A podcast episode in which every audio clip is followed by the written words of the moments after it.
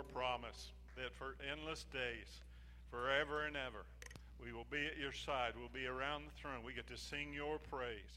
We get to rejoice and be all that you created us to be for endless days, forever and ever. And it's all because of Jesus. And we praise you, dear Lord, in your name. Amen. Amen. Thank you. You may be seated.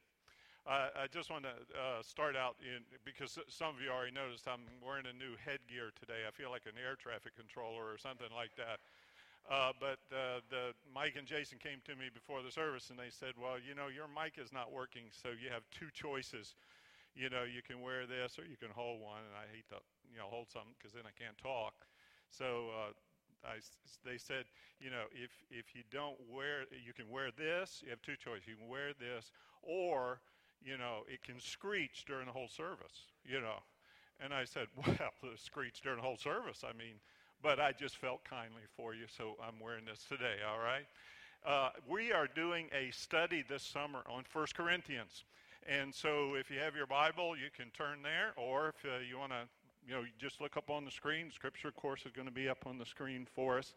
Uh, and we're calling it Wise Up because Paul had founded that church in Corinth, and he loved them dearly, and there were some, some problems there. And he writes to them about having godly wisdom and doing the things that they ought to do. So uh, we're going through the First Corinthians uh, this, uh, this summer, and we come to chapter 5. Now, I want to start out with this statement because it really encapsulates uh, what he's going to write about here, and it's this, all right?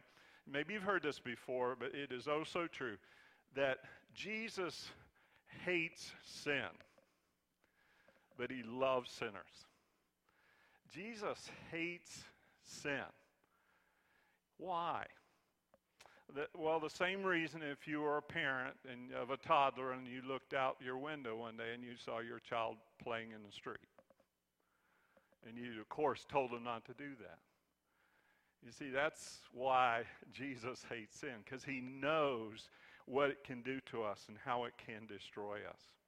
And, and here's what we want to talk about today. See, if we're Christ followers, okay, Christians means Christ followers.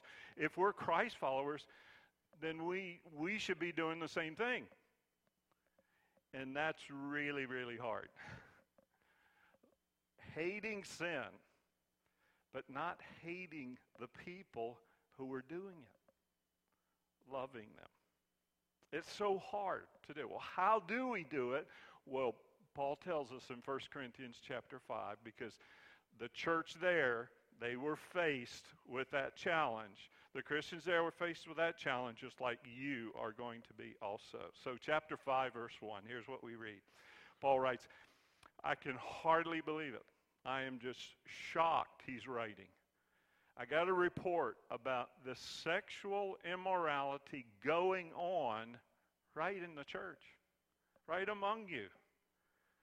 And that's, you're doing something that even the pagans don't do. I'm told that a man in your church is living in sin with his stepmother. Now, like Jesus, Paul loved sinners, but he certainly hated sin. He had seen it destroy people's lives. It almost destroyed his own. He had seen it destroy churches, churches he had planted.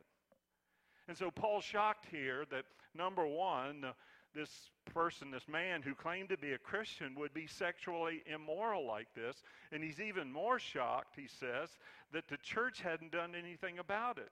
He says, even the pagans in Corinth don't do this. You see, the laws of the Roman Empire denounced this as incest and they outlawed it. And, and uh, so he says, I can't believe it. Now, in 1 Corinthians chapter 1, we started out, when he writes to them, when he addresses the Christians in Corinth, he reminded them that they were called to be saints. All right? And again, you know, we think of someone who's, you know, a saint, someone who's very holy but very dead. All right, well, that's not the biblical definition of a saint.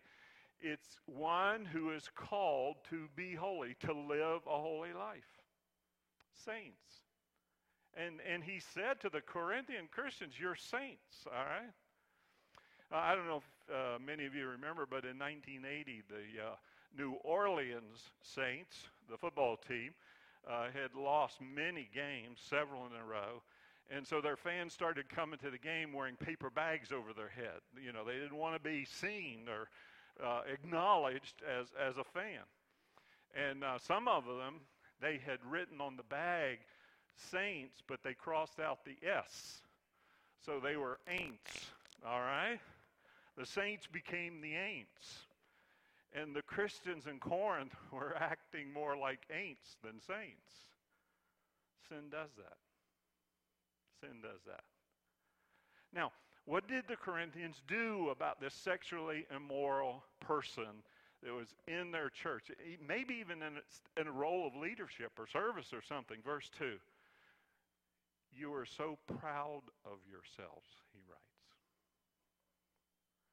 Proud. Yeah. They were proud. They prided themselves on the fact that they were being loving instead of judgmental. That they were being open minded instead of being legalistic. That they were enlightened instead of following some old fashioned rules and laws. In essence, they thought that they were more loving than God, more enlightened than God. Now, have you ever observed that in humanity? Yeah. We can think that, oh, you know, what the Bible says, what God said, all that can't be. That's not, that's, that's not very nice. That's not very loving. We're, we're better than that. We're, we're more loving than God is. How proud, how arrogant we can be toward our very Creator. I read this week that uh, Willie Nelson uh, once owned a golf course. And he said that the greatest thing about owning his own golf course was that he could then decide what the par on each hole would be. He pointed to one hole and he said, See that hole over there? He said, That's the par is 47. Said, Yesterday I birdied it. Now, Willie could make the rules about the golf course that I think he built, all right? But, friends, we can't make the rules about sexuality and marriage. We didn't create the planet. We did not create human beings. God's laws of sexuality, marriage, and everything else, you see, they're, they're God's laws of love. They're necessary for, to keep the human species healthy and pure. And when we disobey those divine laws that God has given us, we defy God. But we, we also destroy ourselves. And that's why God hates sin. That's why we ought to. But how do we keep ourselves when we when we hate sin, how do we keep ourselves from not hating the people caught in it? How do we hate sin that destroys people like Jesus did, but love people caught up in it like Jesus did? That's what we want to read about. Chapter 5, the last half of verse 2. What does he say? He said, You should be doing three things. What's the first one? He says, You should be mourning in sorrow and shame. Paul told the the, the Christians in Corinth, and, and he's telling us that we should mourn when there's sin. Jesus said that. He said, Blessed are those who mourn, not those who go around crying and weeping and, and sad all the time, you know, and always complaining about. He was talking about mourning over sin, our sin. We should mourn. We should, we, we should grieve that we do those things that we know we shouldn't do. We do the things that we know grieve God and hurt others. We should mourn and refuse to go along with a world that, that does not love God and does not obey God. And so when we Christians see harmful sin in others, we shouldn't be judging their sin and refuse to admit our own. That's where it starts. We need to mourn. But Paul says we should do more than mourn. And here's where it really gets difficult. Here's where it really gets challenging. He says, goes on, and you should what? Remove this man from your fellowship. Even though I'm not with you in person. Paul writes, I'm with you in spirit. And as though I were there, I have already passed judgment on this man in the name of the Lord Jesus Christ. Now, there's a second thing he tells us to do to judge. Now, that does not mean that we act like a posse of pious, holier than thou Christians. It means we act like broken-hearted brothers and sisters in Christ. We don't want to condemn, but we want to reach out. And we want to try to restore a member of the family of God caught up in sin. And I just want to say that Paul here is going to use the word judge. But I think we have a problem with the word judge. I think the word judge has such negative connotations. You know, I mean, about the greatest insult you could pay someone is to tell them they're judgmental, right? And I think a better English word would be discipline. Discipline not to condemn. The goal is to restore. And you see, this is the heart of God for us. Hebrews chapter 12 and verse 6. The Lord disciplines those he loves. He disciplines Christians. He disciplines his own children, all right? And he punishes each one who accepts him as his child. Did you discipline your children? You did if you loved them. Because you wanted to protect them. Because you wanted to teach them from right from wrong. Yeah, you disciplined your child. And you know, it's it's amazing. And I, I, I believe this has probably ev- happened to every Christian who has ever lived. We see someone who's not a Christian, not a believer, all right, and they're just doing terrible things. And we pray, God, stop them. God doesn't. And, and we wonder why God would do that.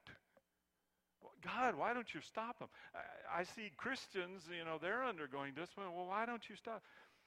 Well, God answers that. You see, God says in His Word that one day they are going to be punished. In fact, they are going to suffer an eternal punishment if they reject His Son as their Savior. But for now, God's not punishing those who aren't Christians. Why? Because he doesn't want them to perish. He doesn't want them to go to a Christless eternity. He's hoping that they'll wake up and one day give their lives to Christ. That's why. But, but here's the other side. When God sees one of his children caught in sin, then he disciplines. Now, again, you as parents, you did that too. Now, you saw others children misbehaving, and, and if their parents were there, you didn't discipline them, did you? Uh, well, maybe you did, all right. Or maybe you disciplined the children or the parents. I don't know what you did. But anyway, you, know, you really, because they weren't your children, okay? Well, but when yours did, you disciplined them. Well, friend, God is like that. And why did you discipline your children? To spare them from the suffering that wrongdoing brings into their lives. That's why God disciplines his children uh, Hebrews 12 11. No discipline is enjoyable while it's happening, it's painful. But what's the result? Afterward, there's a peaceful harvest of right living for those that God disciplines, his own children. It trains us in the right way. And so now in, in 1 Corinthians chapter 5, it sounds like, you know, wait a minute, this is a loving God, you know? I mean, like, why is everything going on? what is Paul doing? He's laying out a process for what a church should do when someone, when a church member is living in sin in their, in their midst. And uh, we actually call it, you know, in today's language, we call it church discipline. Now, this starts out with what Jesus said in Matthew chapter 18. Uh, in Matthew chapter 18, Jesus gave us three steps, all right? And step one is in verse 15. It says, If you see another believer sinning, and he, he sins against you, or even if he sins, all right, against someone else, what do you do? Go privately. Go one on one and point out the offense. And, and if that person listens and confesses, what have you done? You've worn that, you've brought that person back. You've, you've restored them. But what if they don't do that? Step two. But if you're unsuccessful, take somebody else along with you, another brother or two, another sister or two in Christ, and go back again. So that what you said the first time, now it's confirmed by two or three others who care about this person. Hey, you know, almost all the time, if you do those first two steps, man, that really works. But step three, if the person still refuses to listen, take your case to the church. Now, we're not going to stand up, we're not going to go around the room here today and have all of you list out somebody else's sin, all right? That's not what you do. I don't think it means you come to the church, and, you know, church service and tell everybody. No. Tell, take it to the church. You take it to the church leadership. You take it to spiritual leaders like elders, pastors in a church. Then he writes, Jesus said, I mean, if he, he or she won't accept the church's decision, treat that person as a pagan or a corrupt tax collector, one who is not a Christian, not part of the body of Christ. Now, see what happened. The church in Corinth didn't take these steps. They weren't even upset. They were proud that they were so loving and enlightened. So Paul's writing to them here in chapter 5 what they should do now. Verse 4 You should call a meeting of the church. I'll be with I'll be present with you in spirit, and so will the power of the Lord Jesus. Then you must throw this man out of the fellowship and hand him over to Satan so that his sinful nature will be destroyed and he himself will be saved on the day the Lord returns. Wow, I think we need to kind of go through that, don't we? Paul's telling the church leaders, you need to call a meeting of the church membership. You need to carry out this process. And he's saying that sinning member, that one who won't repent, they need to be removed from your fellowship. His membership ought to re- be revoked. Uh, we use the word excommunicated or disfellowshipped. And friend, how hard is that to do? We think, well, wait a minute, is that what really we should do? But that's what it says. This is so hard. So Paul says there in verse 4, he says, You have to do this in the power of the Lord. Don't do this in your own strength or with your own wisdom. Do it in the power of the Lord Jesus Christ. Because what are you doing? You are preserving the purity of Jesus' bride, the church. The church. And then, verse 5, this is where we really go, what? He says, hand this man over to Satan for the destruction of the flesh so that his spirit may be saved on the day of the Lord. What does that mean? You see, if a person's a Christian, they are under the arm of God Himself, the Lord, the psalmist, you know, uses that kind of analogy. We are under the protecting cover, protective covering or umbrella of our Heavenly Father. But what happens if we willfully step out from out of that protective covering by defying the Lord, by disobeying Him, by not caring what we're doing or what He thinks about it? We've stepped out from that protective covering. See, I think that's what he's saying. I think that's what Paul means. Hey, hand him over to Satan because he's already done that himself. He's outside of the Lord's protection. And that person, he's going to suffer the physical and the spiritual consequences of his own sin if he's not going to turn from it.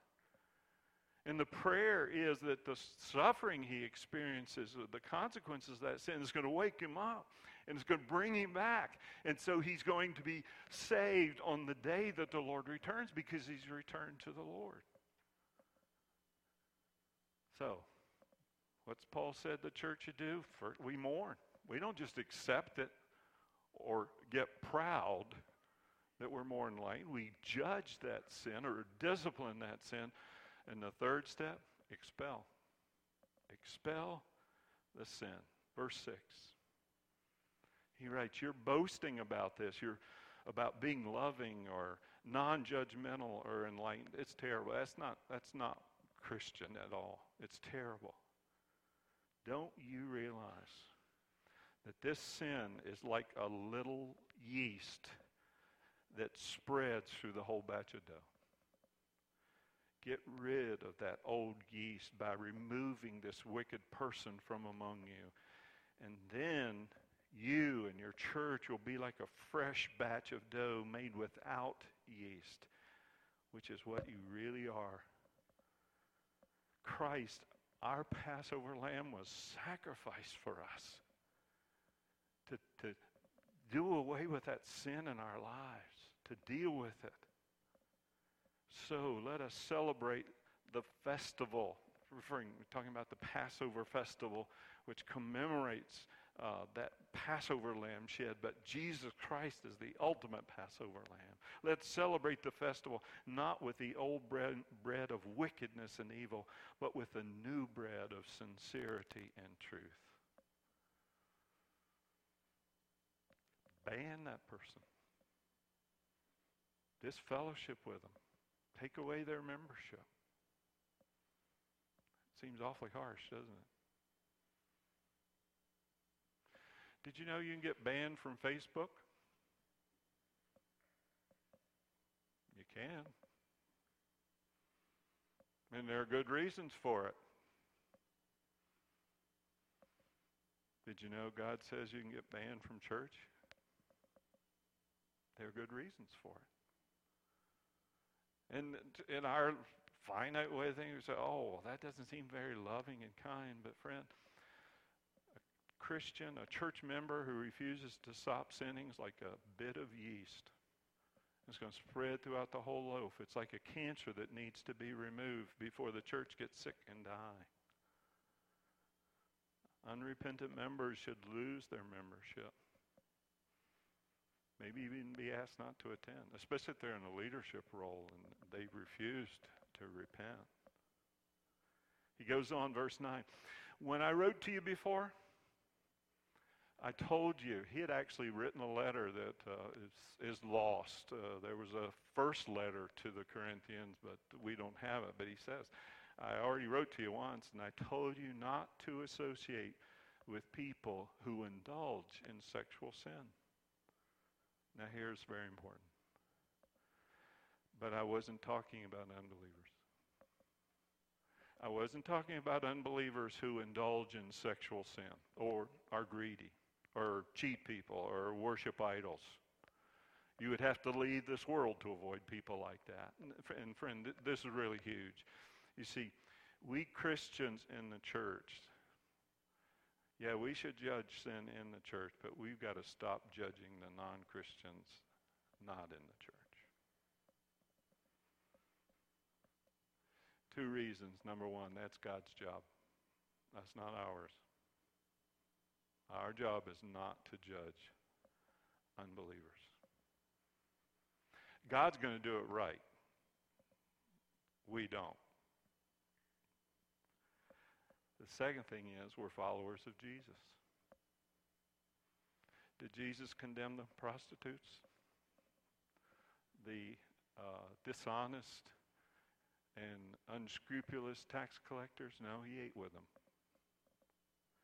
He didn't condemn them. He didn't condemn them because he was offering them forgiveness. He didn't condemn them because he wanted to set them free. He told them to go and sin no more. He, he hated sin, but he loved the sinner. And you see, we Christ followers are supposed to be like Christ. We need to reach out to sinners in love, not condemnation. We can't withdraw from the world. We're called to be salt and light in the world. And why in the world would we think we can judge people who aren't Christians because they're not acting like Christians? They can't. We don't judge unbelievers. That's God's job. Our job is to love them enough to try to help them get set free. But we should hold each other accountable. Verse 11. He, keeps saying it again and again. I meant you that you are not to associate with anyone who claims to be a believer yet indulges in sexual sin or is greedy or worship idols or is abusive or is a drunkard or cheats people. Don't even eat with such people. now, does that mean you can't go to McDonald's with, uh, you know, a, a Christian, you know, who's caught up in a sin? I don't think so. In fact, I don't think that's what Paul said. In fact, see, I think if if you have a Christian brother or sister and they're caught up in a sin, you ought to take them to McDonald's. No, you shouldn't take them to McDonald's. You should take them to Valentino's and give them a really great meal to show them how much you love them and how much you want God to work in their lives and draw them back to you. And this is, you know, there are various opinions, you know, on this. Uh, not everybody ag- agrees uh, uh, with this, and that's okay. You can be wrong if you like. Uh, no, I'm still. I, th- you know what I think? I think Paul, when he says don't eat with him, I think he's referring to communion. I think he's saying, if there's an unrepentant person, everybody knows it. It's a, it's a public sin. And they won't repent. They won't stop. They shouldn't be per, eat, uh, permitted to eat of the Lord's Supper. That's a high and holy privilege. You can't do that if you're willfully disobeying the Lord and His Word and bringing shame to His bride. Verse 12, it isn't my responsibility to judge outsiders. So now, if Paul, if it wasn't his responsibility to judge outsiders, it certainly can't be ours either, right? But it is your responsibility to judge those inside the, the church who are sinning. God will judge those on the outside, but as the scriptures say, you must remove the, the evil person from among you. Say it again. Don't judge those outside. But dis, do judge or discipline with the goal to restore someone inside your church who's sinning. And, and I just, you know, I've got to say, church discipline, it is one of the most difficult things to do. It is not easy, it is not popular, but it's really important.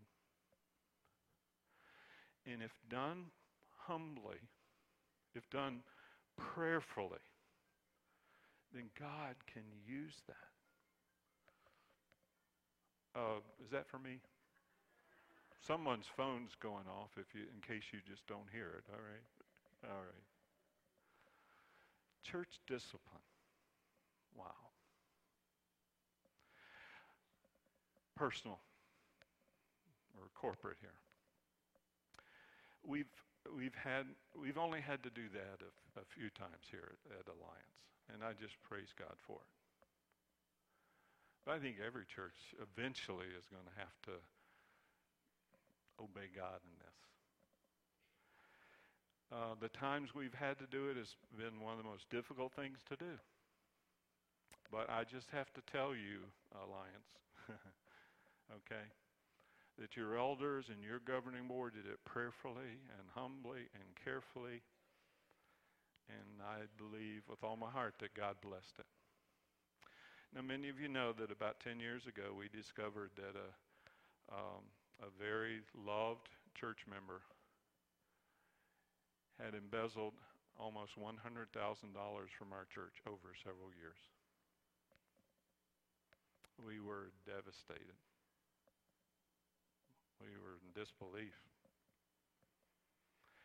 And we were, because of how many people involved, we were divided over what should be done. There are a lot of different opinions. Some people wanted to prosecute, you know, to the fullest extent of the law. We called it meeting of the membership, uh, like uh, Paul told the Corinthians to do. And, you know, some wanted uh, that person to be judged uh, very severely. So severely, in fact, that after the meeting, uh, one member said sarcastically about those who wanted severe punishment, uh, I guess they want us to cut off their head. At the other extreme, there were some members who wanted to forgive them and just let it go and, and offer them another $100,000 just to show how loving we are. Well, it wasn't exactly that extreme, okay, but close. But you can imagine, you know, 300 people and their response about what should be done. We pray. We search God's Word. We humbled ourselves. Uh, we asked the congregation to forgive us for being too trusting for not being strict enough to follow all our financial policies and procedures so that it would have been caught much earlier, much sooner. We wanted to follow the steps that Jesus gave us and Paul gave us. And as we did, God gave us three goals. First, repentance.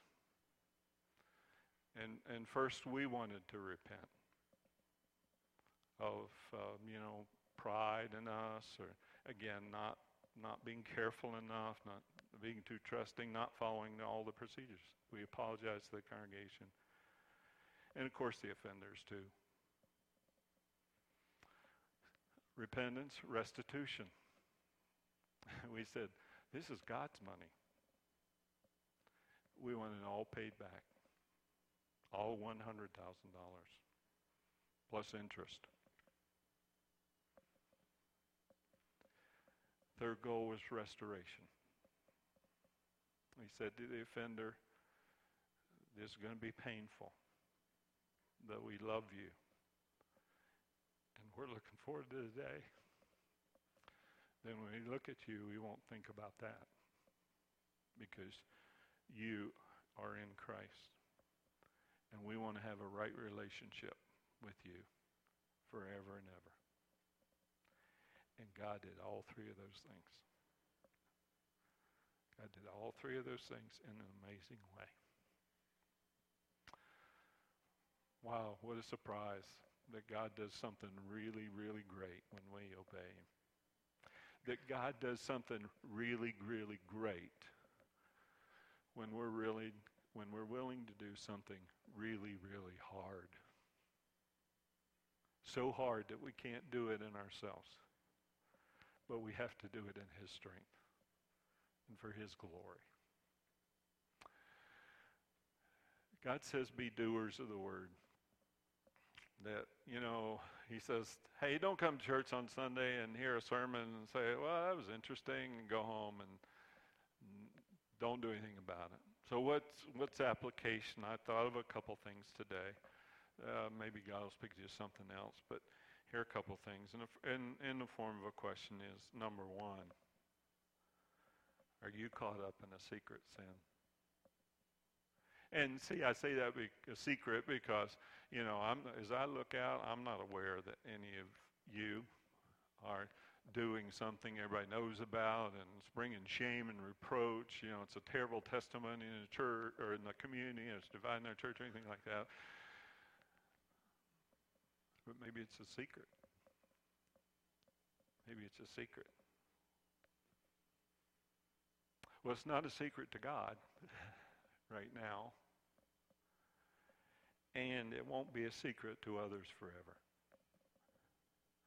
And God will bring it to light. That's what he says in his word. Why?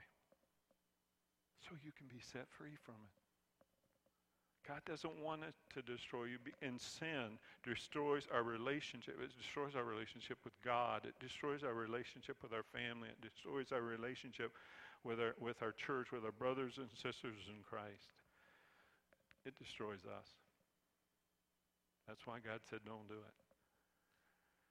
If you're caught up in a secret sin, you know, the longer you try to hide it, the longer you wait, the worse it'll get and harder it'll be. Confess it to God. He already knows it. He's not ready to just destroy you for it. He already knows it. He hasn't punished you severely yet because he wants to bring you to repentance so that you won't suffer and be any, eh, caught in it anymore. Confess it to God, but then, this is really important, you probably need, I won't say probably, you need to confess it to a brother or sister in Christ. Because we all need accountability. We all need help from people who love us. Confess it. Maybe you're not caught up in a secret sin. But the second question is, are you judgmental about those who are? And see, this is a lot harder. So easy for us to be judgmental. It's so easy because we're called to hate sin. we're called to love sinners. We're called to hate sin. We're called to realize that the, the laws that God gave us, and here in this chapter, he's talked about the laws of sexuality and, uh, and marriage, and he's going to uh, get back to it in chapter 6. Those laws, they're not laws to take away our fun and our pleasure. They are laws to protect us. They're God's laws of love. For us personally, for our church, for our community, for the human species. Those are God's laws of love to protect us. But we don't judge unbelievers. Let's stop judging the world. Because our world needs to see is as our world will get deeper and deeper into sin, and especially sins about sexuality and marriage, as the world goes down that abyss, we need to do a better job as a church of helping each other turn away from sin and being destroyed by it. Let's do it. Let's do something really hard and watch God do something really great. Father, we thank you. Thank you for your unbelievable, amazing love, dear Lord, to us. Uh, Lord, if you judged us like we want you to judge others, we'd all be dead. We'd all be obliterated. Our sins are many. But the grace of the Lord Jesus Christ forgives them all because of your heart of love. And God, we need your heart of love as we deal with sin. Sin in our lives or in sin in the lives of others. And God, we want you to help us. We want to wise up, God. we want to understand these principles that are a little hard to understand, but we want to do them because they're harder to do. And God, help us. God, we, we need that so much. Dear Lord, there are secret sins here this morning. And many of us, maybe all of. I don't know. God, we want to be cleansed. God, there's, there is a, a judgmental spirit that's so easy that can rise up in us Christians. God, we want to be delivered from that because that'll destroy us, destroy our testimony, destroy our outreach in the community. So, God, would you come and work in us right now, friend? Just look up into the face of God and whatever He's telling you to do, you can tell him you can't, but then tell him, but you're willing in the strength and power of the Lord. So, Father, we thank you. We thank you, Lord. In Jesus' name, amen.